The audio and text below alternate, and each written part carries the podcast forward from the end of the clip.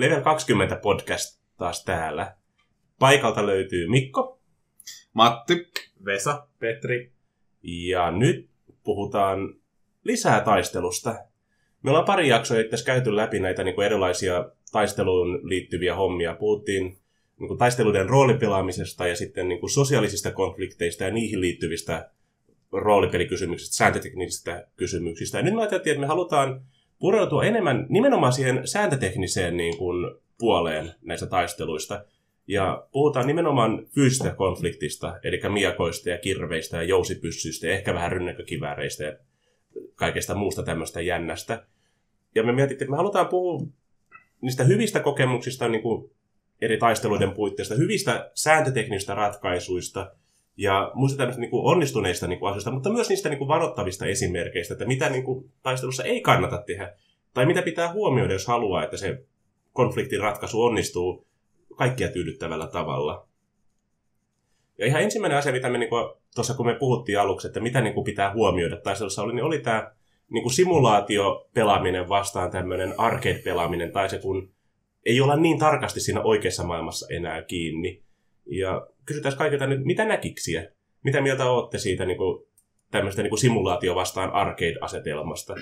Onko jompikumpi parempi, miksi on? Tai jos ne ei ole niin kuin, toisiansa parempia, niin miksi sekin? Mun mielestä se riippuu ihan kokonaan settingistä. Että se on niinku, tai niin, niin settingistä. Ollaanko me kutulussa? Kutulussa nyt ei mun mielestä tarvii, tarvitse taistella. Ei se yleensä tarvitse taistella. Se yleensä vaan juostaa karkuun ja mennään hulluksi. Et si, siinä mielessä, että se ei, se ei sitä, siinä on hirveän tärkeää. Sitten taas jossain dungeon crawleissa ja tällaisissa, niin se on hirveän isossa osassa, että niin kuin, mätetään miakalla. Se on, se on hyvin, hyvin tilannekohtaista, että onko se, täytyykö se olla hirveän niin kuin tällaista ö, numeroiden ynnäämistä ja muuta, vai onko se vaan yksi noppa ja niin paljon damakea tulee? No niin kuin just, että Trail of Tulhussa just tämä niin on hirveän hauska sääntömekaninen ratkaisu taistelut silleen, mm. että heitä D6 ja pääsääntöisesti jos se on kolmonen tai nelonen tai sitä isompi, niin se osuu. Sitten se tekee mm. D6 tai D6 plus 1 tai D6 plus 2 pistettä vahinkoa. Hmm. That's it. Ja se mun mielestä kans, niin kun, varsinkin trailissa näyttää hyvin sen, että se ei ole isossa osassa se niin kun ampumis- tai lyömistaistelu siinä. Se nyt ei ole väliä, että siitä, siitä ei, siihen ei ole perehdytty niin paljon. Sitten taas loitsuilla on huomattavasti isompi osa siinä, ja ne on paljon detailimpia. Ja sitten taas niin kun, mielenterveys ja ylipäätään niin tämä yleinen sekoilu, niin sillä on tosi paljon sääntöjä. Niinpä, mutta sitten taas Pathfinderissa on monta kirjaa, mitkä käsittelee combat-mekanikoita. Mitäs Vesa miettii? No, lähdetään siitä, että mun mielestä toinen näistä ei ole parempi kuin toinen. Henkilökohtaisesti et, ihan riippuu kirjallisesti siitä, että millä tuulella mä satun olemaan sillä hetkellä. Tai onko mulla, onko mulla menossa jonkinlainen kausi lainausmerkeissä, että haluanko mä pelata ras, raskaampaa raskaampaa ja tar- yksityiskohtaisempaa peliä vai haluanko mä mennä vaan ja pitää haus- enemmän hauskaa. Mutta yleisesti mä ehkä Henkko suosin vähän kevyempiä, vähän, ke- vähän kevyempiä ja nopeatempoisempia sääntöjärjestelmiä, just etenkin kompatin puolella. Minkä takia? Vaikea sanoa, varmaan ihan vaan henkilökohtainen mieltymys. Et syystä X en ole itsekään perehtynyt asiaan. jotenkin tämä, että, että sulla on pelaajalla on kiinteä arvo, arvo X, jota vastaan pitää saada he, heitettyä se, sen tai yli, että, että asio, asioita tapahtuu, niin se vaan tuntuu hy, hyvältä idealta, että se ei vaadi pelaajalta hirveästi aivotyöskentelyä miettiäkseen, että onnistuuko nyt mm. joku, joku tietty osuma. Mitäs näkiksiä Petrillä? Mä tykkään ehkä enemmän semmoisesta arcade-meiningistä. Mä vaan tykkään enemmän pelata sen tyyppisiä roolipelejä, että missä on hyvin lennokkaat säännöt ja mahtavia voimia sankarilla ja muuta, mutta kyllä semmoista realismiakin on todella mukava pelata, ainakin vaihteluna. Esimerkiksi meidän kampanja toisessa maailmansodassa, jota pelattiin Kurpsilla, jossa niin kuin yksi luoti ta- saattoi tarkoittaa kuolemaa ja niin kuin sitä varten piti luoda useita hahmoja, paitsi mun molemmat hahmot selvisi. Mutta siis se on todella niin kuin, hauskaa, sellainen realismi myös. Mä taas tykkään raskaista sääntöjärjestelmistä ehkä jopa ihan vaan sen takia, että sit kun ne sisäistää, niin siinä on niin paljon nyansseja. Sitten voi toki niin kuin, ruveta miet- ylimiettimään, että mikä on optimaalinen ratkaisu ja unohtaa roolipelaamisen. Mutta niin kun kaikki pelaajat sisäistää jonkun monimutkaisen järjestelmän, niin sit siitä syntyy niin kaikenlaisia mielenkiintoisia yhdistelmiä. Että se, niin kun, se on kunnon niin kun seisova pöytä se pelimekaniikat sen jälkeen. Et ehkä mä tykkään enemmän semmoisesta arkademäisestä ja semmoisesta, missä on monimutkaisia sääntöjä, niin voi tehdä monimutkaisia ratkaisuja ja monimutkaisia kuvioita pelissä. Mutta kyllä realismikin menee.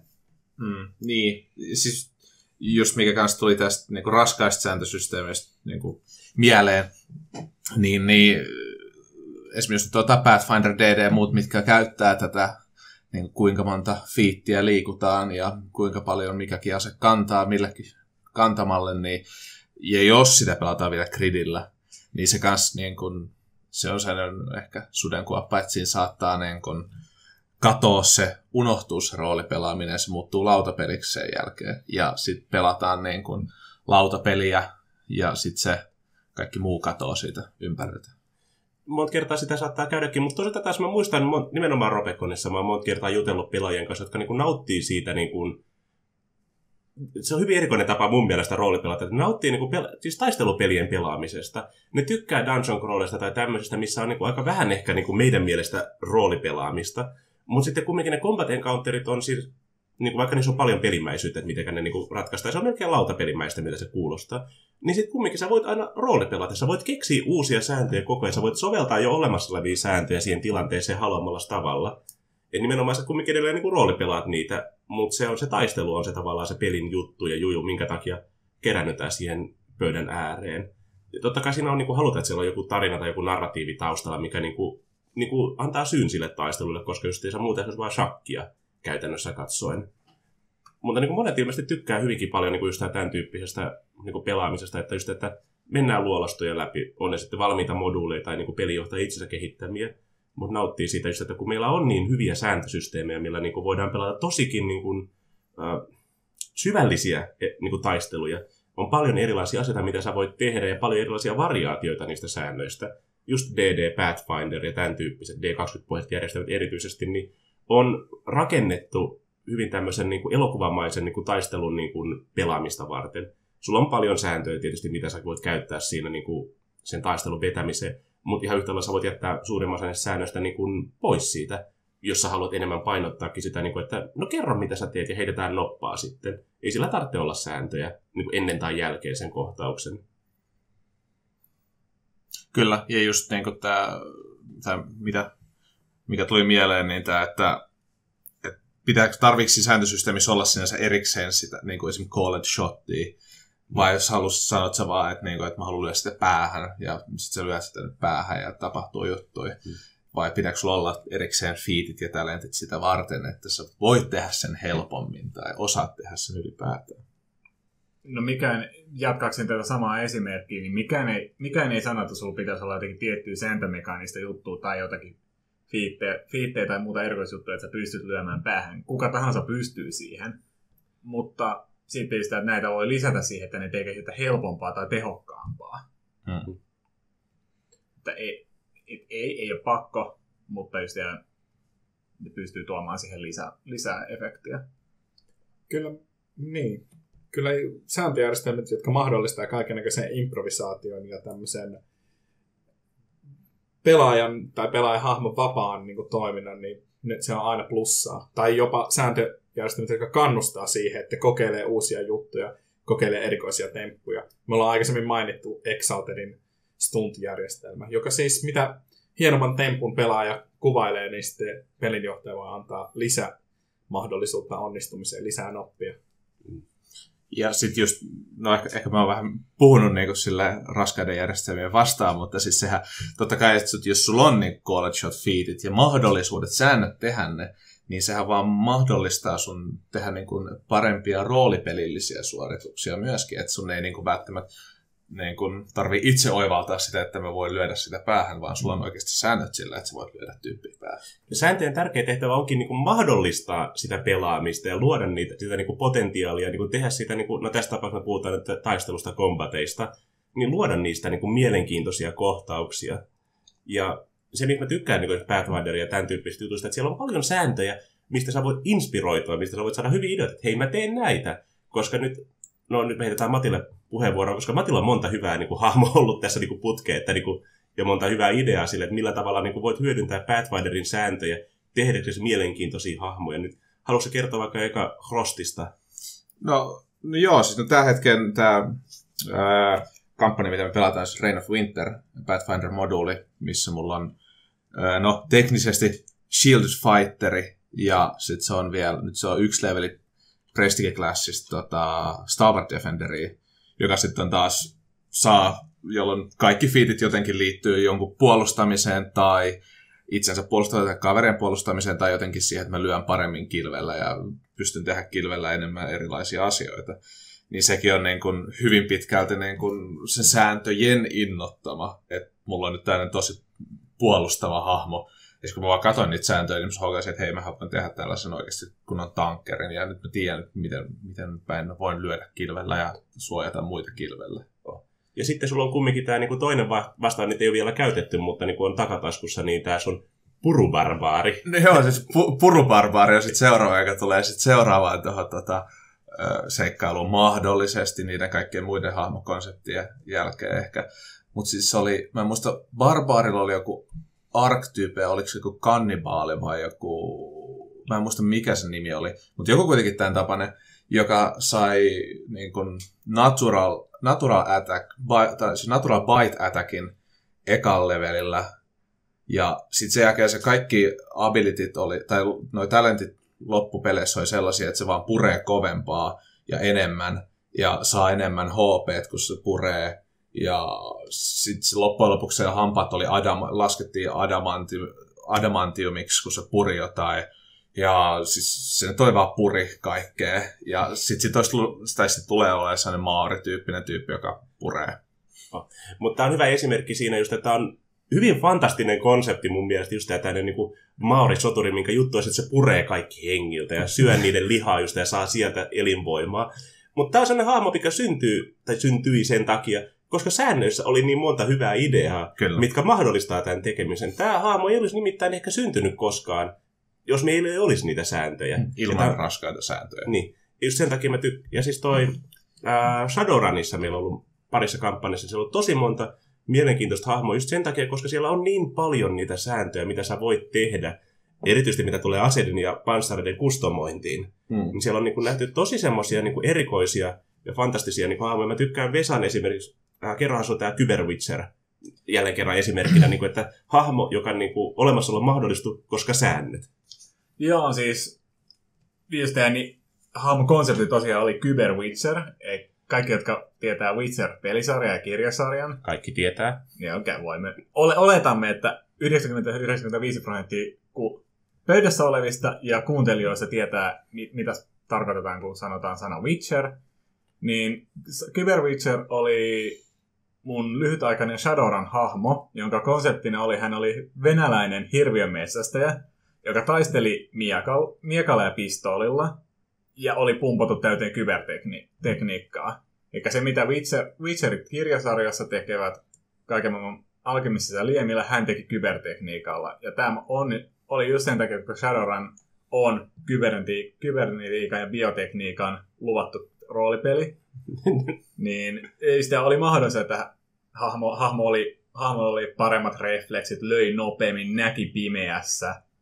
Oli, tämmöisiä, oli paljon, paljon tämmöisiä etuuksia, mitä normaali ihmisellä ei, ei ole just sen takia, koska pelissä, pelin säännöistä on kybernetiikka. Ja se, niin kuin mikä mun mielestä toi... Mikä sun hahmon nimi oli? Uh, Valerie Miles Oliko se Miles? oli, hän Joo. oli puolella Amerikkaa. Joo, okei. Okay, no, joka tapauksessa, mutta se oli hirveän hienoa niin kuin nähdä se hahmo siinä, että että tämä on Geralt tuosta Witcher-pelisarjasta. Myös niin kuin vähän mekaanisella tasolla silleen. Nimenomaan, että se on ihminen, jota on paranneltu aika monella tavalla. Mutta se oli hauska, koska säännöt antoi sen mahdollisuuden, niin se, sulla oli niin kuin, se konsepti siirtyi siihen peliin tosi helposti sen takia. Myöhemmin tämä hahmo vielä alkoi mu- muistuttaa enemmän Geraltia, koska hän saattoi löytää näitä taisteluhuumeita joltakin jengillä, että alkoi käyttämään niitä sitten perusteellisesti. Kyllä, hän oli addikti pelin lopussa. Joo, no tässä vaiheessa meidän pitää ilmoittaa don't do drugs. Mutta ja asiasta kukkaruukkuun. Outside of combat. oh. Mutta se just tämä niinku, tavallaan just tämä itse ää, ajatukseni just tuossa, että mä niinku itse olen alkanut puoltaa niinku, enemmän ja enemmän arcade-mäistä niin pelityyliä. Sen takia, koska me tullaan pelaamaan, me halutaan pelata fantastisia kertomuksia, me halutaan niin semmoisiin, päästä osaksi semmoisia sankaritarinoita, mitä me nyt ei oikeasti niin kuin voida koskaan niin kuin kokea, koska me vaan ollaan ihmisiä. Ja valitettavasti lohikärmeitä ei ole vieläkään löydetty tai pystytty geenimanipulaatiolla tuottamaan tulevaisuutta odotellessa. Niin se, että se niin kuin, sääntöjen pitää olla se, että niin kuin sä voit tehdä niitä temppuja, mitä niin kuin oikein sanoa ei pysty tehdä. Ja mä en koe yleensä sellaista niin kuin hirveätä simulaatiopelaamista kovinkaan mielekkääksi tavaksi viettää mun vapaa-aikaa. Ja mä, niin kuin, kun tulee taistelu, että sä voit tehdä hyvinkin niin kuin uskomattomia temppuja. Just tulee mieleen aina tämä meidän esimerkki, no kaikki mitä Legolas teki Sormusten herra elokuvissa oikeastaan. Joo, se rikkoo luonnonlakeja hyvin monella tavalla, mutta se on ihan sikasiistin näköistä. Ja sä voit, jos sä fiilistelet sitä mukavasti, niin sulla on vaan itselläskin hyvä olo sen jälkeen yleensä. Joo, pakko sanoa, mä olin hiljattain lukenut Taro Sormusten herran uudestaan vielä englanniksi, niin sitten mun nykyinen Ranger, Elf Ranger lähti semmoisena Legolasina, että se on ylpeä asshole, joka on vaan että mä oon vaan parempi ja ketterämpi kuin kaikki muut. Mutta sitten se roolipelaamisen kautta kehittyi onneksi toiseen suuntaan. Mutta se oli niinku orgaaninen muutos, mutta kyllä mä lähdin luomaan sitä silleen, että tämä on se, joka surffaa kilvellä. Mm-hmm. Ja niinku nuolia lentää vihollisia kaatuu. Mutta sitten taas kumminkin just, että kun me pelattiin tämä justiinsa niin kuin laskuvarjojääkäreitä toisessa maailmansodassa, niin siinä piti olla tiettyä simulaatiomäisyyttä siinä pelissä, koska haluttiin, että se on vähän äkkiväärää se systeemi. Mutta siinäkin kumminkin annettiin aika paljon niin kuin oikealle luonnonlaille periksi ihan sen takia, että se niin kuin peli etenee. Ja siis tässä on se, että kun pelattiin siis tota toista maailmansotaa GURPSilla, niin säännöthän oli hirveän kevyet, ainakin mun mielestä. Ne on mm. tosi helpot. Mm. Mutta sitten tässä olisi tosi niin kuin, voisi sanoa simulaatiomaista tai tosi rankkaa se kombatti, että sä niin kuin, käytännössä kuolet yhdestä laukauksesta.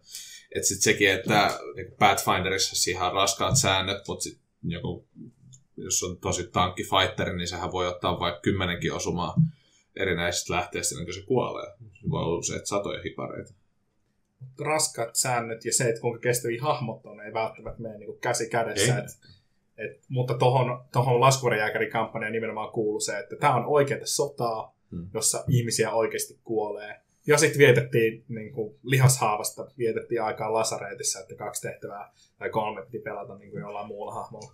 Mutta mut siis tähän on aika mielenkiintoista, jos sanoit, että, niin kuin, että, että simulaatio ja raskaat säännöt, niin kuin, tai no kevyet säännöt, raskaat säännöt, simulaatio, arcade. Niin, niin jos mä nyt nopea mietin silleen, niin kuin, että jos miettii vaikka treili, kevyet säännöt. Trail of Cthulhu. Joo, Trail of Cthulhu. Öö, kevyet säännöt ja kuolee todella helposti. Gurpsi, jos ottaa nyt tämän niin modernin gurpsi, kevyet säännöt kuolee todella helposti. Öö, Pathfinder, raskaat säännöt, ei mun mielestä kuole hirveän helppo. Okei, tietenkin miten sä skaalaat sen, mutta jos sä pelaat niinku samalla tasolla, että sillä, että jos sulla on level 7 pelaaja vastaan level 7 monsteri, niin se ei ole silleen, että se lyö sua kerran sä kuolet. Mutta mikä sitten taas niin kun, muissa näissä systeemeissä tuli. Vaan tuli vaan tämä nopea mieleen, että sit, e, tuleeko teille jotain niin ajatuksia, että onko tässä joku tämmöinen korrelaatio olemassa? Ja siis niin sääntöjen tärkeä niin tehtävä on siis tukea sen niin kuin pelin pelaamista siis niin kuin tarinan puolesta tietenkin. Mm. Ja just tämä niin kuin, äh, oikosulku. Mutta tuossa niin Mad Maxia, kun ajattelee, me pelataan nyt Cathonian Highwaysia tällä hetkellä meidän niin kuin viikkoropena, joka keskiviikko. Niin siinä justiinsa ideana onkin se, että se on tosi nopea temposta se peli justiinsa. Siinä niin kuin haavoittuu nopeasti, mutta sä parannet myös nopeasti. Että sä taas heti seuraavassa niin kuin kohtauksessa niin jaloilla sä voit alkaa tekemään niitä ihmeellisimpiä juttuja siinä. Mitään niin kuin Fury Roadia. Siinä ne hahmot niin kuin elokuvassa paranee aivan uskomattoman nopeasti kaikista kolhuista, mitä ne ikinä saa. Ne on heti seuraavassa jutussa niin kuin, no, täysillä mukana. Siellä on jotakin pieniä vaikutuksia siinä tietysti, että mitä niille tapahtuu, mitkä niin kuin, luo sitä, että niin kuin, väkivalta sattuu efektiä. Mutta just tämä, niin tämä ton Cathonia Highwaysin kuuluu olla nopeatemposta, oktaanin täyteistä, niin kuin, se on toimintaelokuva, mitä me pelataan siinä. Jos joka ikinen laukaus olisi semmoinen, että sä joudut viettämään kuukauden lasaretissa sen jälkeen, niin se ei toimisi, koska me ei haluta mennä taisteluihin enää sen jälkeen.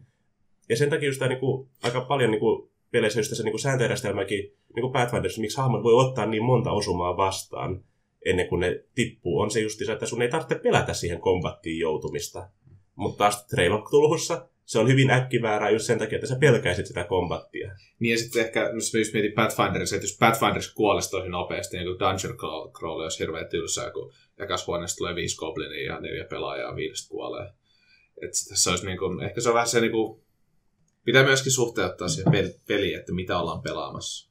Mä mietin, kun mä oon lukenut viime aikoina uudestaan Order of the Stickia, niin mietin tässä just draaman sääntöjä, että millaista draamaa se roolipeli on, niin sellaista se taistelu on, että nopea jännittävässä jutussa niin kuolee helposti, että ei saa ottaa paljon osumia. Sitten just jossakin niin kuin siinä Chthonian Highwaysissa se toimii hyvin sille, että jos sä otat todella kovan osuman, niin kuin jossain toiminta-elokuvassakin, niin se hahmo on joko poissa pelistä tai se saattaa jopa kuolla niin kuin nopeeseen osumaan. Mutta sitten seuraavassa on taas täysillä mukana, koska draama etenee. Ja sitten jossakin Pathfinderissa sun hahmo kuitenkin pikkuhiljaa kehittyy semmoisen eeppisen sankarin tasolle, joka kuristaa mantikoreja niin kuin yhdellä kädellä, niin se sopii siihen draamaan, että se ei niin kuin ihan pienestä kuole. Että se niin kuin haavoittuneena verta vuotavana ryömii takas kylään, kun se on voittanut kaikki hirviöt, ja sitten kylän lääkäri vaan sanoo, että ah, tuo on vaan lihashaava. Mm. Kyllä. Ja sitten tulee kure critical wounds. Niin. Ja sitten seuraava mantikure. Mutta se on just se tukee sitä pelin luonnetta siinä vaiheessa. Ja tämä on se tärkeä juttu niin kuin kombatista, mitä nyt puhutaan justiinsa.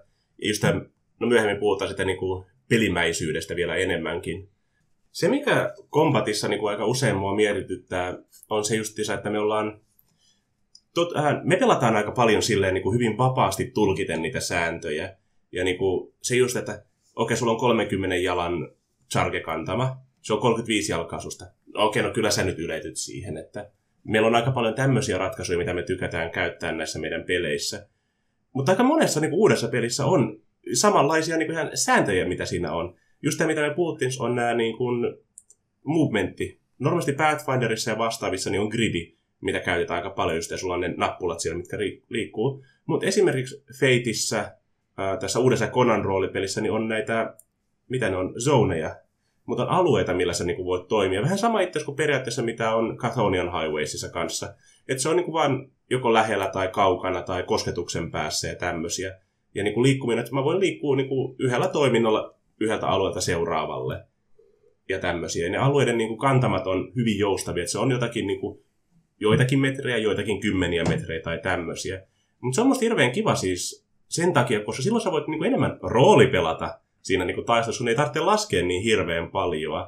Ja sama juttu on, niinku, mitä tulee damageen sun muuhun, niin että se on, niinku, että sä joko haavoituit tai et haavoittunut siitä heitosta. No Fate on hyvin tämän tyyppinen juttu, missä niinku on aika vähän niinku joudut laskemaan. Siinä on niinku damagepuulit ja vastaavat on yleensä niissä peleissä aika pieniä. Ja no Mattihan just tuossa, kun aikoo vetää Konaniin meille myöhemmin, niin se vaikutti hirveän kivalta systeemiltä just sen takia, että taistelu menee aika nopeasti. Ja kun me pelataan mercenary-kampanjaa siinä kumminkin, sitten myöhemmin, niin että ne taistelut ei kestä tuntikausia, kun niitä todennäköisesti kumminkin on aika paljon siinä pelissä.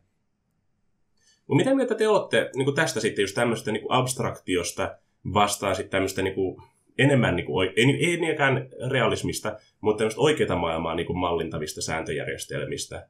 Mitä tykkäätte niistä? No, mun mielestä, mo, siis jälleen kerran molemmille on paikkansa. Niin mole, molemmille, mun mielestä molemmille on paikkansa. mutta ehkä just se, että, että kombatissa saadaan sujuvampaa, niin mä ehkä itse preferoin tämmöisiä yleisiä vyöhykkeitä, että x, x-x metriä on tiet, tietty kantama alue, että ei tarvi miettiä, miettiä sen tarkalleen, että nyt on näin monta metriä kohteeseen ja nä, siitä tulee näin paljon bonuksia tai näin paljon miinusta, vaan että se on nyt tällä, tällä alueella. Et se yks, yksinkertaistaa, yksinkertaistaa sitä ja mahdollistaa, että päästään vähän nopeammin liikkumaan pelissä. No se, mitä me just tuossa puhuttiin aikaisemmin myös, on niin kuin, se sääntöjen niin kuin, fluidimaisuudesta, siis tästä, niin kuin, että ne on hyvin joustavat ja niin kuin, soljuu mukavasti siinä. Niin kuin, että se taistelu ei periaatteessa, että se ei missään vaiheessa niin kuin, pysähdy sen takia, että ai perhana, niin kuin, mun pitäisi liikkua yksi metri vielä, niin sitten mä yllättyisin lyömään siihen. Koska just tämä on se, missä, että joo, joo, kyllä sä yllätyt sinne, jatketaan. Mm. Että ei jäädä tämmöisiin turhan pieniin detaileihin kiinni sitten. Siis munkin mielestä, no, hy- hyvin kärjistetty mielipide mun, mun mielestä ainakin se, että... Niin Hyvä, provosoi meidän yleisöä. Provosoin. Mä pelaan miniatyyreillä, jos mä haluan miniatyyreillä pelata, ja mä mittaan tuumissa, että kuinka tuumaa mä voin liikkua tai ampua. Mä en tykkää grideistä. Se on niinku, kun rooli pelataan, mun mielestä se on niin kuin, joko, joko sä pääset tai sit sä et pääse kombattia sen. Tai joko se yllä tampussi joskus tai et.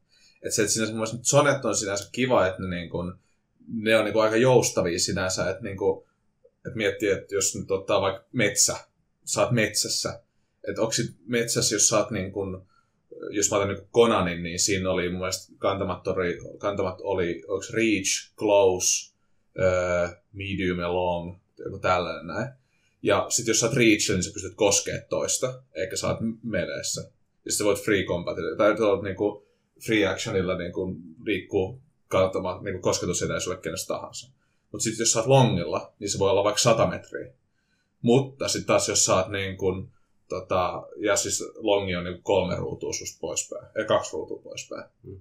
Mutta jos sä oot vaikka linnassa, sit sä oot reachillä, kun sä oot samalla käytävällä jos jonkun tyypin kanssa. Mutta kahden huoneen päässä sä voit olla vaikka longilla. Ja se, se kahden huoneen päässä voi olla vaikka 20 metriä. Et, et se on niinku ihan täysin siitä kiinni, että miten se niinku GM sinänsä asettaa sen, niinku, sen paikan, missä taistellaan ja miten, miten ne zonet menee siellä. Ja sitten välttämättä ei kaikista zoneista edes näe toisiin zoneihin. Miten sä, miten sä haluat se? Se just niin kuin mä itse tykkään periaatteessa grideistä tai tämmöisistä siinä tilanteessa, kun on semmoinen taisteluympäristö, missä on tärkeää niin kuin hahmottaa niiden hahmojen niin kuin sijaintia suhteessa toisiinsa, just, että ketkä on niin kuin lähellä, ketkä on kaukana, onko siinä jotakin huonekaluja tai jotakin muuta välissä, että mitä sä voit käyttää joko etuna tai niin kuin haittana sitten. Mutta mä en yleensä hirveästi näitä gridejä piirtele mihinkään. Mä omistan kyllä siis ton pelimato just sitä varten, että siitä on joskus ollut hyötyä.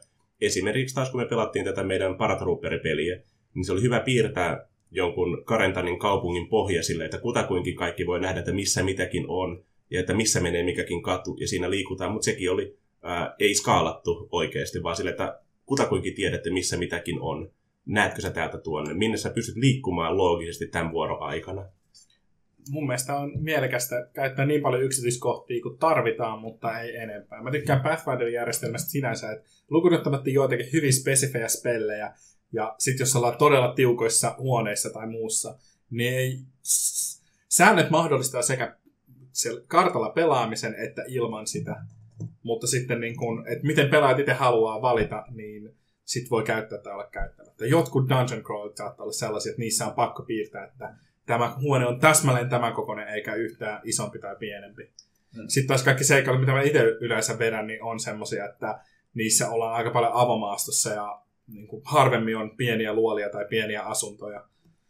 Niin sitten mm. on niin kuin, sitten sitä karttaa ei välttämättä tarvitse. Tosin jotakin spellejä ja muita efektejä, ne on niin tarkkoja siitä, että onko joku nyt jonkun tietyn etäisyyden sisällä tai osuuko joku lohikärmeen tuli siihen. Tästä tulee hauskasti mieleen meidän muutama vuosi sitten pelatussa kampanjassa, joka alkoi ADDstä ja jatko Pathfinder, niin siinä oli joku lohikäärme ja sitten me tiedettiin, että no se suunnilleen osuu nyt tällä, mitäköhän se ampuko, happoa meihin kaikkiin. Ja sitten niin kuin pelissä sit siinä kuoli yksi hahmo ja näin edespäin. Ja me tiedettiin, että se suunnilleen osuu tähän. Ja sitten meille selvi, että se selvisi myöhemmin pelissä sen jälkeen, että se ei ammukaan niin kuin sellaista laajaa tultavaa, vaan semmoisen yhden pitkän linjan, että se olisi vaan osunut oikeasti yhteen ihmiseen. Mutta se silti oli, ti- niin kuin, siinä oli enää väliä. Kaikki oli tyytyväisiä siihen ratkaisuun. Ja siis mun mielestä, niin kuin, jos, jos sit miettii niin kuin, osittain ehkä liikkumiseen ja kombattiin liittyvä on tämä, ja näihin niin kuin, zoneihin tai grideihin, zoneihin, niin kuin aikakäsite. Se, että joku, joku tällainen kultainen sääntö joskus joku sanonut, että yksi vuoro on kuusi sekuntia. Ja välttämättä se sun yksi vuoro ei koostu, että kun sä heität kerran noppaan, niin sä lyöt kerran. Vaan se, että sitten taas jos miettii niin zonei silleen, että jos oot metsässä ja se sun reach on, no kuin pitkään sä saat sun käden about metrin päähän, sä yllätät niin metrin päähän sun kädellä, niin eihän sun, niin kuin, se on free action totta kai, päästä metri. Mutta sitten sit, tota, jos niin peliteknisesti laskee se, että sä voit liikkua yhdellä vuorolla niin kuin longille asti, niin se longi voi olla siitä zonejen niin kuin järjestyksestä tai siitä paikasta riippumatta, niin se longi distance voi olla 100 metriä tai 20 metriä, riippuen sitten taas niistä, että jos ne onkin huoneita, ne zonet, vai onko se vaan metsä. mitä se kestää se vuoro. Silloinhan se niin zoneissahan se sit muuttuu tietenkin se, niin se aikakäsitys, että kuinka pitkä se kestää se yksi vuoro. Ja se just tämä niin onkin noin, niin kun, se, kun annetaan vuorolle joku tänne aikamäärä, niin sen on tarkoitus vain yrittää hahmottaa vähän, että, niin, että mitä kaikkea sä nyt voit niin kuin loogisesti ehtiä tehdä yhden vuoron kanssa. Se, miksi vuoroja yleensä käytetään taistelussa niin kuin järjestelmänä, niin on just se, että siinä pysyy joku järjestys. Se pystyt jollakin tavalla hallitsemaan, niin kuin siis pelijohtaja pystyy hallitsemaan sitä tilannetta ja pelaajat pystyy hahmottaa sitä, mitä tapahtuu milloinkakin. Koska jos me elettäisiin niin kuin reaaliajassa, niin se vaatisi siitä myös yksi tyyppi tuossa vieressä, joka niin kuin, ainoa tehtävä olisi siinä niin kuin, pitää kirjaa, että kuinka kauan aikaa milläkin asialla menee tapahtua ja missä kaikki menee jos eletään sekunnin tarkkuudella sitä maailmaa. Mutta eh- ehkä tämä 3D-systeemi, missä lasketaan oikeasti jalkoja ja muut, niin siihen ehkä mun mielestä se on tarkempi se aika käsite siinä, että se pystyt, tai se, se on niin kuin kiveen hakattu. Kuinka jos oikeasti menee juosta 30 jalkaa, Joo. sekuntia. Ja sitten jos sä juokset 30 jalkaa, niin sä pystyt lyödä vaikka toinen tyyppi lyö siinä aikana kolme kertaa, niin se kertoo sulle sinänsä jopa, että kuinka se kestää. Mutta sitten Sone-systeemissä, niin ne saattaa olla sitten ihan eri skaalassa ne Sonet. Kyllä, kyllä. Semmoinen, mitä me tosiaan just tämä Vesa nosti hyvin niin kuin esille tässä, kun puhuttiin taistelujen niin kuin säännöistä ja vastaavista, ne oli tämmöinen yksi elementti, kun mietittiin sitä, että mikä niin kuin helpottaa taistelujen pelaamista ja niin kuin pelimekaanista niin kuin ratkaisemista, niin oli tämä Vesa kommentoi, että niin kuin, jokaisen pitää tietää oma roolinsa siinä taistelussa, niin kuin, taistelun sääntöjen puitteissa siis nimenomaan. Haluatko Vesa selittää lyhyesti? Joo, siis e- e- englann, englanniksi know your role, eli tiedä, tiedä roolista, tiedä mitä sun pitäisi tehdä. Ja tiedä, mitä sun ha- mikä sun hahmon funktio on, mikä sen funktion säännöt on. Ja just, niin.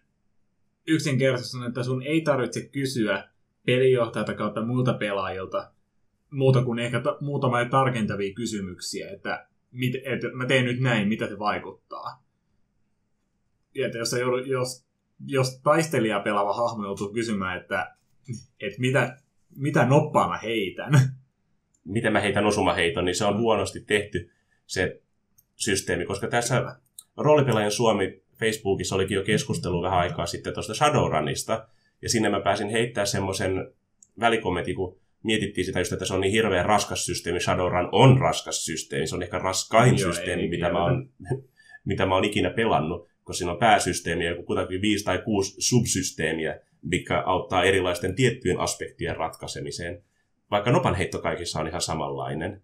Mutta se just että siinä hahmot on yleensä spesialisteja, ja siinä korostuu erityisesti se, että jokaisen pitää olla hyvin perillä siitä omasta, niin omaa hahmoa koskevista säännöistä. Nimenomaan tämä know your role tiedä sun roolista, tiedä sun rooliin liittyvät säännöt.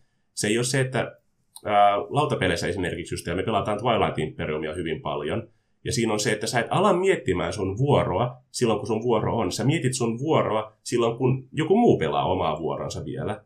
Ja kun tulee sun vuoron, sä voit sanoa, mä teen näin, mä heitän näitä noppia ja siitä tulee tämmöinen tulos. Ja pelijohtaja sitten tarpeen vaatiessa niin kun puuttuu, jos siellä on jotakin väärinkäsityksiä tai tajutaan, että ei tämä voi toimia näin koskaan. Niin juuri, juurikin näin. Niin sitä, että se, no, se yksinkertaisesti vaan nopeuttaa kaikkeita sen taistelun etenemistä ja helpottaa muiden pelaajien pelaamista myöskin, että ei tarvitse yhtä kahta pelaajan neuvoa joka ikisessä taistelussa. Totta kai kun on uusia pelaajia, niin pitää ymmärtää, että niille pitää opettaa ne säännöt. Mutta uusien pelaajienkin velvollisuutena on oppia ne säännöt ja opetella ne säännöt. Nykyään meillä eletään sitä mukavaa aikakautta, että on paljon näitä pdf-iä tarjolla, ne, jotka tiivistää vaikka ne sääntöjen oleellisimmat osat. Ja se niin kuin, erityisesti kombatin kohdalla, niin että luen ne kombattia koskevat säännöt ja opettelen ne sille. Sisäistä se perusidea, miten se toimii. Ja sitten, että sun tarvitsee vaan kysyä niitä tarkentavia kysymyksiä enää myöhemmin sitten. Mutta nimenomaan, että se ei ole semmoinen tilanne, että ok, mun vuoro, mitä mä voin tehdä? Pelijohtajan niin tärkein rooli näissä hommissa on se, että jos homma meinaa alkaa jäätämään, aletaan laskea liian paljon numeroita tai jäädään miettiä liian monta, että onko se nyt 5 vai 15 astetta, mitä tarvitsee kääntyä, että joku homma toimii, niin pelijohtajalla pitäisi olla aina se oikeus että se voi sanoa, että tämä homma menee nyt näin, selvitetään ensi viikolla, miten tämä oikeasti menee. Että jos se taistelu ei jää junnaamaan siihen, että lasketaan niitä bonuksia ja todetaan, että ai ai, jäi yhden pisteen päähän, ei osu. Ja sitten tämän yhden pisteen niin kuin puuttuminen on huomattu puolen tunnin niin kuin laskutoimituksen jälkeen. Se, se ei ole hirveän kiva. Totta kai joku porukka voi nauttia siitä. Mutta ei mene yleensä ainakaan. Ja se niin kuin, aasinsiltaa pitkin päästään tästä, niin kuin, ää, mitä mieltä te olette siitä just niin kuin, taisteluiden niin kuin, pelimäisyydestä? Englannissa voisi sanoa, että gamification, eli se justiinsa, ne on, kun meillä on roolipelejä, niin tietysti meillä on se, niin kuin se roolin eläytyminen siinä. Me kerrotaan tarinaa, me eläydytään siihen meidän oman hahmon ää, maailmaan ja just niin osallistutaan siihen yhteiseen tarinaan sillä omalla hahmolla. Ja samaten pelijohtaja niin kuin omilla NPCillä ja näillä vastaavilla niin rikastuttaa sitä maailmaa. Mutta meillä on se, niin kuin se pelin pelaaminen sinne, eikä just tämä sääntömekaniikka, mikä aika usein konkretisoituu taistelukohtauksiin. Ja ne usein on hyvin lautapelimäisiä ne ratkaisut, mitä siinä on. Siellä on paljon sellaisia sääntöjä, millä ei ehkä järkeä niin kuin oikean maailman logiikalla, mutta niillä on järkeä sääntöjen niin kuin, puitteissa. Mitä mieltä te olette tästä? Onko se hyvä juttu, että niin kuin nämä taistelut on hyvinkin tämmöisiä pelimäisiä, muistuttaa välillä ehkä niitä miniatyyripelejä tai strategiapelejä tai vaikka jopa tietokonepelejä, vai pitäisikö niiden niin kuin sääntöjen olla jotakin muuta kenties? No, saa semmoista peliä pelata, joka on ihan peliä. että jos haluaa sellaisen pelin, missä sääntöjä katsotaan tarkkaan niin kuin lautapelissä tai miniatyyripelissä, niin ei siinä sinänsä ole mitään vikaa.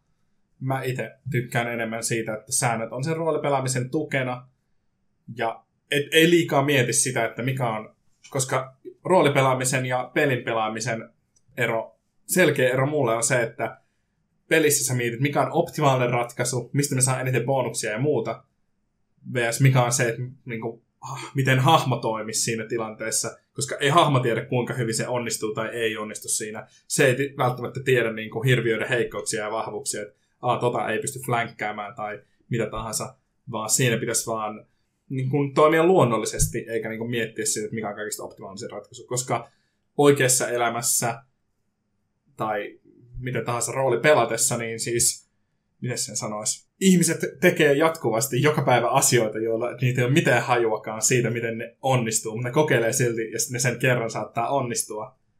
Mutta sitten taas, jos niinku vaan katsoo sääntöjä siitä, että mistä, kuinka paljon bonuksia tässä on, sitten vaan miettii niitä numeroita, että se pelaajan, tai siis silloin kun peli muuttuu, tai roolipelaaminen muuttuu vaan pelin pelaamiseksi, niin sitten minun mielestä ollaan vähän eksyksissä. Mutta jotkut ihmiset pitää siitä, niin siitä vaan. Mutta mä itse koitan välttää sitä. Meillä kumminkin on sitten tämmöisiä pelejä, vaikka kuten Descent tai vastaavia, mitkä on nimenomaan sitä varten, että niinku voidaan niinku pelata vain niitä taistelujuttuja siinä. Ja roolipelaaminen on sitten ihan eri puolella sitä spektriä. No, mun mielestä, no siis nimenomaan miten Petri nyt hyvin pohjusti niin tämän on äh, rooli ja sitten on pe- roolipelaaminen tai roolia pelaaminen, niin mun, mun mielestä se, että niin kun, ne on just sen niin konfliktin ratkaisuun varten ne säännöt. Ja sillä nopan heitolla tai ne testien heitoilla niin kun pitäisi olla jotain väliä, ja niillä ratkaistaan jotain, niin kun, että osut sä johonkin tyyppiin tai tiedät se jotain asiaa tai osaat sä valehdella akuuttavasti tai löydät se ansoi. Niin se on taas se, että niin kun, ne on tukemassa toisiaan, koska jos se olisi pelkkää äh, roolia eikä ei olisi yhtään sitä niin kuin peliaspektia, niin se olisi jotain, jotain muuta. Sitten se olisi Improvisaatioteatteria. Nimenomaan, me oltaisiin vaan joka keskiviikko tai torstai tai niin teatteri, teatterissa näyttelijöinä, että se olisi vähän eri juttu. Koska just se, niin kuin, no roolipeleissä se peliosuus on hyvin tärkeä siinä. Me monet nautitaan myös siitä, että kun me mietitään, no ei nyt ehkä optimaalisia hahmoja, mutta mietitään, että hei, mulla on idea, mä haluan tehdä purubarbaarin, hei, mä haluan kokeilla, saanko me tehty Witcherin äh, Shadowrunissa. Et se on hirveän kiva, kun on tämmöinen pelielementti siinä, mistä sä voit niinku ottaa edes haasteen ja tai mahdollisuuden. Mm. Ja sitten tämä ehkä vähän sivuttaa myös, musta tuntuu, että onko tämä meidän eka podcast, tämä hahmon luominen. Ja ehkä sitten tämä menee osittain myös niinku munskaamiseen ja siihenkin, että se, että ne, se rooli tai minkälaisen hahmon sä teet, niin sit pitäisi taas reflektoitua niihin sääntöihin jotenkin se, että ei, ei kenestäkään niin kun, jossa yleensä kaikki vahvat ihmiset, niin fyysisesti vahvat ihmiset tai niin, kun, niin suurimmassa osassa esimerkiksi keskiään niin tullut sotilaita. That's it. Se on ollut niitä, tai ne on puuhakkaajia tai kaivos. seppä. Niin, seppä. Tai ne on ollut kaivoksen töissä tai tällaista. Et se on niin kuin ihan looginen sinänsä niin kuin päätelmä. Mulle tuli esimerkki, että pelimekaanisesti ei ole mitään järkeä, mutta se vaan jotenkin sopi siihen hahmoon. Oli haltijavelho, jolla oli mun mielestä miinus pisteitä Wisdomissa, siis Pathfinderissa taas Niin, mutta se meni aina niin jokaiseen luolaan ekana ja taisi asua jokaiseen ansaan. Kutakuinkin. Niin kun, ja sitten lopulta se oli haltija, mutta se rupesi vihaa haltijoita, koska haltijat oli aina rakentanut ne ansat sinne. Mutta niin kun, e, se oli vaan, hahmolla oli vaan tapa, että hän meni niin kuin ekana kaikkialle ja sitten se aina otti köniin, koska niin, no, ne oli täynnä ansoja. Eikä edes kovin tarkasti koskaan kattonut, mit, mitä ansoja siellä oikein on. Mutta se niin kun, jos pelaa pelimäisesti, niin siinä ei ole mitään järkeä, koska et sä lähetä sitä, joka näkee kaikista huonoiten, niin ekana sinne vaaraan. Mutta jos hahmo on sanonut, että se on sitä mieltä, että hän menee ekana, niin sitten se menee, vaikka se aina ottaisi köniin. Se on no, me ollaan luvattukin jo itsellemme ja varmaan itse jossakin aikaisessa lähe- lähetyksessä niin kuuntelijoillekin, että me puhutaan niin kuin metapelaamisesta ja munskaamisesta ja power gamingista vielä ihan erikseen. Mutta niin kuin, ajattelettiin tässä, että niin kuin lopuksi, niin kuin me ollaan puhuttu paljon, niin kuin mitä mieltä me ollaan näistä sääntömekaniikoista ja niin kuin minkälaisia, mitä hyviä, mitä hyviä, ää, niin kuin, hyviä ja huonoja puolia tästä niin kuin asiasta on. Et me pureudutaan myöhemmin vielä erikseen sitten näihin tiettyihin aspekteihin, vaikka niin kuin miten, mitä mieltä me ollaan keskiaikaisesta taistelusta tai armeijoiden välisistä taisteluista, mitä oivalluksia meistä niistä, meillä niistä on. Mutta ennen kuin me lopetetaan tämä, niin ajattelin, että me halutaan vähän muistella. Meillä on muutamia tosi hienoja taistelukohtauksia ollut meidän roolipelihistorian aikana, millä me niin kuin useimmiten hymyillään ihan hyvän tahtoisesti, välillä vähän nolonakin, että oho, tulipas, tulipas tehty aikamoiset temput siinä. Tulee mieleen meidän Exaltedin hevospoolo. Halu- Petri ja Vesa oli paikalla silloin toteuttamassa tätä, niin haluatteko te kertoa sen, koska mä joudun, niin pelijohtajana mä tajusin myös myöhemmin, että tämä oli kyllä aika typerä juttu, mutta toisaalta kaikilla oli hauskaa, niin että mikä siinä.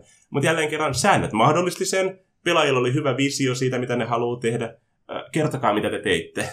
Mun mielestä me oltiin soluttauduttu johonkin kaupunkiin, tämä oli niin rajakaupunki toisesta valtakunnasta, me seikkailtiin siinä ensimmäisessä. Mm. Ja olikohan niin, että meidän piti päästä sieltä vaan yöllä pois. Meillä oli joku kiire tai jotenkin. Mä en muista, jos Vesa muistat, voit sanoa. Joo, mu- tähän mennessä olet ihan oikeassa. Joo, ja sitten me hiivittiin onnistuneesti, paitsi me nostettiin joku hälytys, ja sitten me päätettiin, että me vaan mennään nyt haneen. Niin, ja ryhdyttiin juoksemaan pois kaupungista, se oli erämaata tai aavikkoa tai jotain tämän tyyppistä. Ja sitten huomattiin, että okei, että jotkut tiedustelijat tai vartijat tulee niin kuin hevos, hevosten selässä meidän kimppuun. Mm. Ja Me, tässä kohdassa me päästiin pieneen metsään pako, pakoon tätä, että okei, me ollaan täällä turvassa. Sitten ne tiedustajat tulee, okei, me ei olekaan enää turvassa. Joo, koska ne löysi teidät valitettavasti, kun te toivoitte, että te olisitte vaan hukannut ne siitä, koska te olitte keskimäärin paljon huonompia ratsastajia kuin ne. Joo. Niin tää, tää termi hevospaala, itse asiassa muistan oikein, tulee mun hahmo, mun omasta hahmostani, joka oli porukan soturi, ää, massiivisella kahden käden sapelilla. Ää, esimerkkikuva tästä sapelista oli, että siinä on massiivinen koukku siellä hamarapuolella. Tämä on Exalted, että deal with it. niin mitä mun, sa, ää, mitä mun hahmo teki oli, hän oli, oks, hän oli oksan päällä, Joo, puussa pää- oksan puu- päällä. Puussa oksa, puun oksalla istumassa. ja Yritti piilos, piile, piiloskella siellä, että nämä menee vaan meidän alta. No, ei tietenkään mennyt, syntyi tappelu. Mitä hahmo Artafarna teki, oli, että hän hyppäsi oksalta, käytti tätä miekan koukkua ap- apuna, että hän heilauttaa itsensä ja potkaisee yhtä hevosta niin kovaa kylkeen, että sen ratsastaja tippuu selästä ja tämä hevonen kolkkaa kaksi muuta hevosta siitä vierestä. Tämä oli se, peli, pelijohtajan ilme oli siinä kaksi minuuttia, sai vakuut, vakuuttaa. Me käytiin pitkää keskustelua siinä, että niin kuin, miksi tämä asia niin kuin on siistiä, sen pitää toteutua, ja miksi pelijohtajan pitää olla nyt tällä kertaa väärässä ja antaa sen toteutua. Lopulta tämä asia tietysti toteutui, ja niin kuin yhtäkkiä siellä on niin kuin metsä täynnä lentäviä hevosia. Koska muutkin pelaajat taisi kuinka siisti tämä idea alkoi matkimaan mua. Kyllä. Copycats. tämä voisi olla ihan hyvin jossain John Woo-elokuvassa yksi Kyllä. kappale. Forest of the Flying Horses. Mutta sekin just tämä, niin kuin, mutta toisaalta, koska säännöt mahdollisti sen, niin pelaajat niin kuin hyödynsivät niitä sääntöjä siinä niin kuin luodakseen tämmöisen niin kuin, nyttemmin ikimuistettavan kohtauksen, jolla on nimi. Että niin kuin se kertoo siitä, että jotakin niin kuin me tehtiin kumminkin oikein siinä niin kuin loppujen lopuksi, koska niin kuin, jos joku sanoo hevospoolo meidän niin kuin pöydässä, niin kaikki alkaa yleensä nauramaan sille heti ensimmäisenä, ja ne tietää, mistä puhutaan.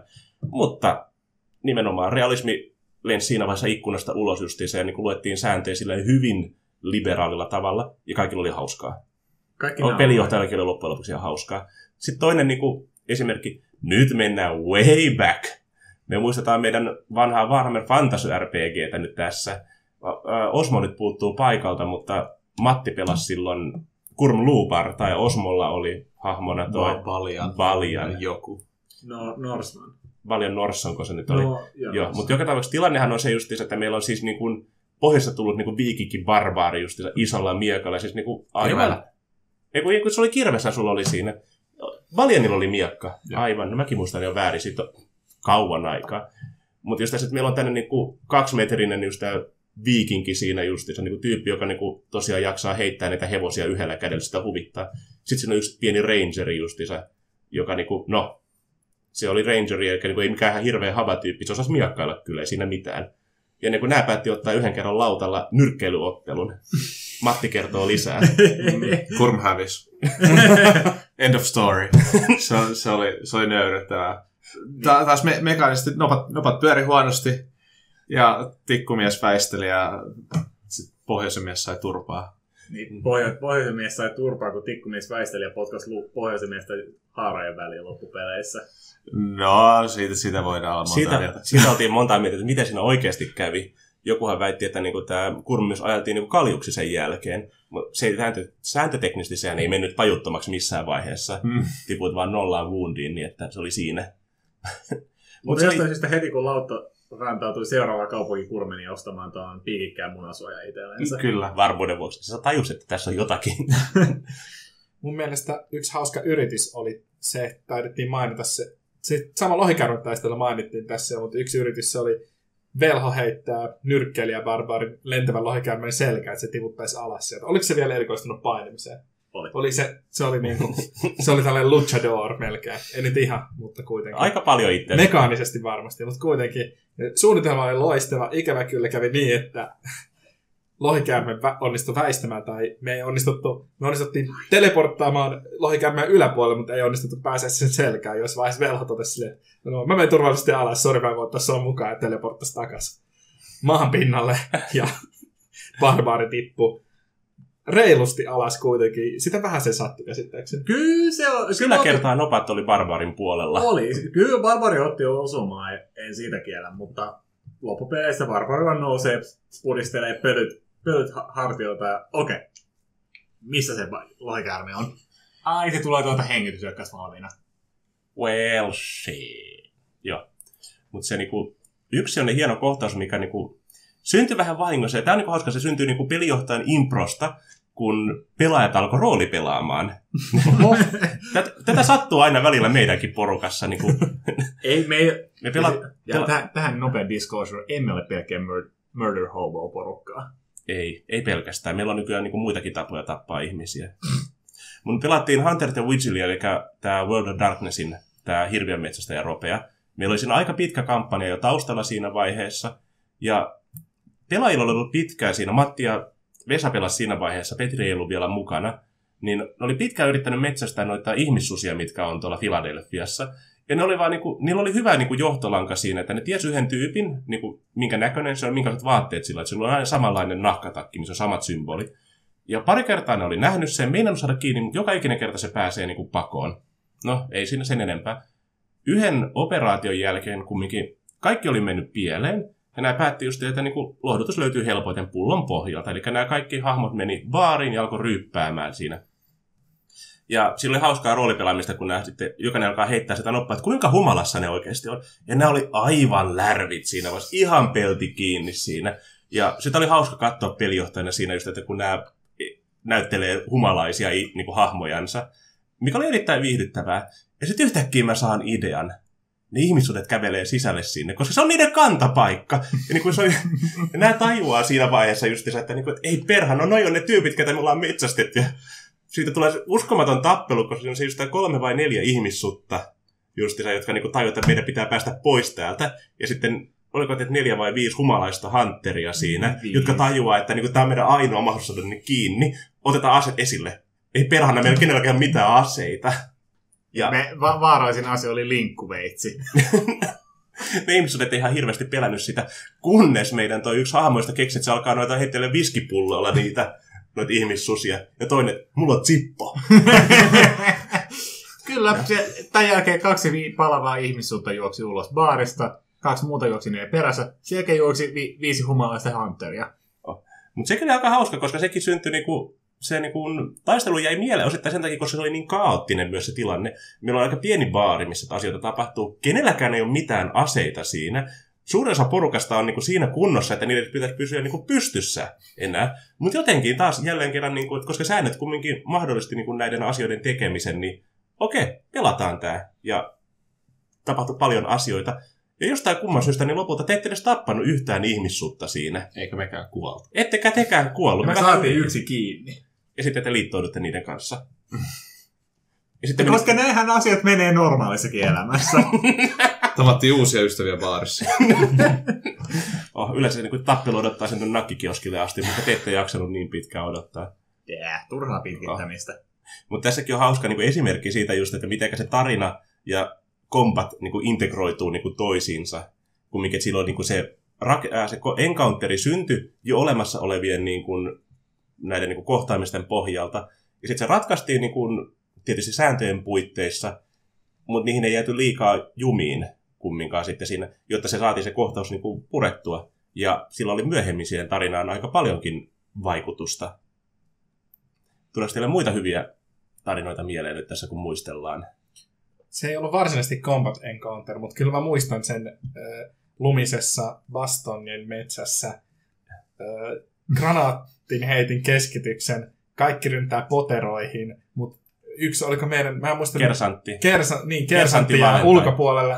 Ja jo granaattien osuminen heitettiin periaatteessa niin koordinaatista mukaan täysin sattumavaraisesti, mutta tällä kertaa sattuma oli draaman puolella. Ja niin kuin joka ikinen granaatti osui, niin kuin, jos ei samaan ruutuun, niin viereiseen, mutta kersantti onnistui silti aina laittaa niin kuin munat turpeeseen sen verran, että se otti siitä niin kuin vaan ohimenevää vahinkoa. Ja kyllä, silti nää, niinku- kyllä granaatit siis laskeutuu enemmän tai vähemmän jonossa kersatin perään. Että kersati pääsee aina ryömään yhden ruudun eteenpäin ja granaatti iskeytyy edelliseen ruutuun. No olihan, samahan oli tässä tota Karentanin taistelussa silloin. Oh. Siellä oli se pikku sisäpiha ja siellä oli joku varastokoppi. Mm. Niin siellä oli just se, mä en muista oikeassa periaatteessa taas kersatti, mutta joku oli taas siellä kopissa. Mm. Sitten lähti ekan vuoro, tai yhdellä vuorolla pois siitä, edellisen vuoron, tai seuraavan vuoron se tippuu granaatti, se koko talo menee ihan muussiksi. Sitten mun mielestä se meni tajuttomaksi siitä sitten tää tota meidän kessu. Sitten joku kävi hakee se ja lähti raahaa sitä, sitten siihen edelliseen ruutuun tippui taas granaatti, ja se granaatit vaan seuras. Ja siis se oli niinku ihan järjetön niinku, siellä oli kuitenkin siis 20 kertaa 20 se gridi, ja heitettiin niinku D20, ja toinen D20 kattoo, mihin se menee niinku X ja Y-akselilla. Että Se oli kaunista. oli. Se, se oli kyllä siis niinku ehkä y- ikimuistoisimpia hetkiä, mitä siinä kampanjan aikana oli nämä graattikeskitykset. Niitä ei ollut montaa siinä, niinku, niiden pelien aikana. Mutta silloin kun niitä oli, niin niillä oli yleensä niinku, niinku paljon seurauksia. Olli Vuoreskin oli muuten se tota, granaattikeskitys, että kun mä kannoin tota, onko se sun hahmoa mun mielestä, mä kannoin Joo, siellä. ka- joo. Por, porukan asespesialistia kannetaan. kannetaan turvaan. Kaik, kaikki pääsee tankkiin, lähdetään kaahaamaan pois. Ja sitten, ja sehän oli hyvä tappelu, vai mitä? Vai mitä? Oha, voi missään. Ja tähän vaan joku kersanen kommentti. No ei se niin tärkeä ollut kuitenkaan. se oli vaan spesialisti. Ja kyllä mulla on ikimuistosena se, se taistelu myös se, me, ei, niin, ei mainita tässä podcastissa, juteltiin siitä, mutta Rise of the Rune Lordsissa oli tämmöinen kellotorni, mikä piti kiivetä. Sitten pelijohtaja päätti, että ei, että miksi nämä hirviöt odottaisi täällä niinku kerroskerrokselta. Että laitetaan niinku vaan, ne, tu, ne tuli silleen, ei täsmälleen samaan aikaan, mutta silleen niinku, aika nopeasti tuli sieltä alas. Ja sitten meidän päätaistelija oli munkki, ja se otti kriittisen osuman mikä se on, Flesh Golemin viikatteesta. Ja niin kuin, ei ihan kuollut, mutta kuitenkin niin kuin, se oli aika dramaattinen osuma. Se muutenkin se taistelu oli dramaattinen. Sitten Lamia Matriarkki tuli portaita alas ja mitä muuta. Oliko tässä setissä, tässä niin kuin, taistelussa vielä se, kun Rogu heitetään niin kuin, alas, että se tippuisi niin kuin, koko Joo. kellotornin matkan alas ja se sattuisi. Ja sitten se heitti sen kriittisen osuman, että mä sain just, just kiinni reunasta. Kyllä, se oli se sama juttu. Ja siinä oli myös se tilanne sitten, kun näiden piti päästä ää, olivat maan pinnalla siinä, niin sinne yläkerroksiin, niin joku keksi yhtäkkiä, että puu, mulla on tää tämmönen niin kuin puuamuletti, mikä se heittää maahan ja yhtäkkiä siihen kasvaa keskelle kellotornia tammi. Mm. Ja sitten siellä vedetään hissillä ylös. Mutta nimenomaan se, niin kuin, miksi mennä, tässä lopussa jäätiin muistelemaan näitä muutamia tämmöisiä mieleenpainuneita niin kuin taisteluja. Sen takia on se, että taistelut yleensä hirveän mekaanisia sinänsä, miten ne säännöt käsittelee niitä. ainakin näissä niin kuin isomman linjan roolipeleissä. Totta kai meillä on paljon sellaisia pieniä niin kuin pienkustantamoiden julkaisemia roolipelejä, missä on hyvin paljon niin kuin uutta ja outoa, mitä kokeillaan. Ja ollaan nähty vähän tämmöistä niin kuin uutta suuntausta, niin kuin suuntausta, josta niin kuin haetaan semmoista niin kuin tasapainoa sen niin kuin arcade- ja abstract-meiningin väliltä sille. Jätetään se realismi ja simulaatio vähän piilompaa. Mutta jätin miettiä sen takia näitä, tai kertomaan näitä tämmöisiä kertomuksia, että ne on oleellinen osa sitä roolipelikokemusta kumminkin. Että taisteluiden ei pitäisi olla erillinen osa sitä niin kuin tarinaa, vaan just, että niistä niin kuin jää hyviä muistoja. Ja osakin näistä kohtauksista on sen takia jäänyt mieleen, koska siinä oli säätöteknisiä niin kuin vippaskonsteja, millä niin kuin saatiin tehtyä asioita, mitä ei ehkä tulisi muuten ikinä mieleen. Ja loppukaneettina just sen takia, että, niin kuin, että sään, niin kuin combat-mekaniikat, taistelumekaniikat, mitä niitä on, että älkää nähkö niitä niin kuin vihollisena tai haasteena tai roolipelin tappajina, vaan mahdollisuutena niin kuin tehdä jotakin hyvin outoa, hyvin erikoista roolipelijuttua. Tehkää lisää purubarbaareja. Kyllä. Hyppybarbaari seuraavaksi. Hy- Tai huutobarbaari. Puuta. Gnome-barbaari, joka hyppii, no niin. Mutta se just tämä, me palataan Combatin pariin myöhemmin. Ja nyt jos meidän kuuntelijoilla on jotakin niin kuin ideoita, jotakin ajatuksia, jotakin toiveita, että niin kuin joku tietty aspekti, mistä te haluaisitte, että me puhutaan, keskustellaan, annetaan meidän mielipiteitä ja vinkkejä, niin jättäkää kommenttia tai heittäkää Facebookissa viestiä tai lähettäkää vaikka savumerkkejä mun puolesta. Kirjekykyt on myös sallittu. Kirjekyhkyjä myös voi niinku käyttää halutessaan, pöllöjä ei. Niin me yritetään pureutua johonkin tämmöisiin tiettyihin elementteihin vielä tarkemmin tulevissa jaksoissa. No nyt me ollaan puhuttu kolme jaksoa niin kuin erilaisista kombateista ja taisteluista ja vastaavasta. Ja mä luulen, että seuraavalla kerralla me tehdään jotakin ihan muuta. Puhutaanko roolipelaamisesta? Me voidaan puhua roolipelaamisesta. Se olisi kyllä aika villi. Mutta siihen asti kuulemisiin.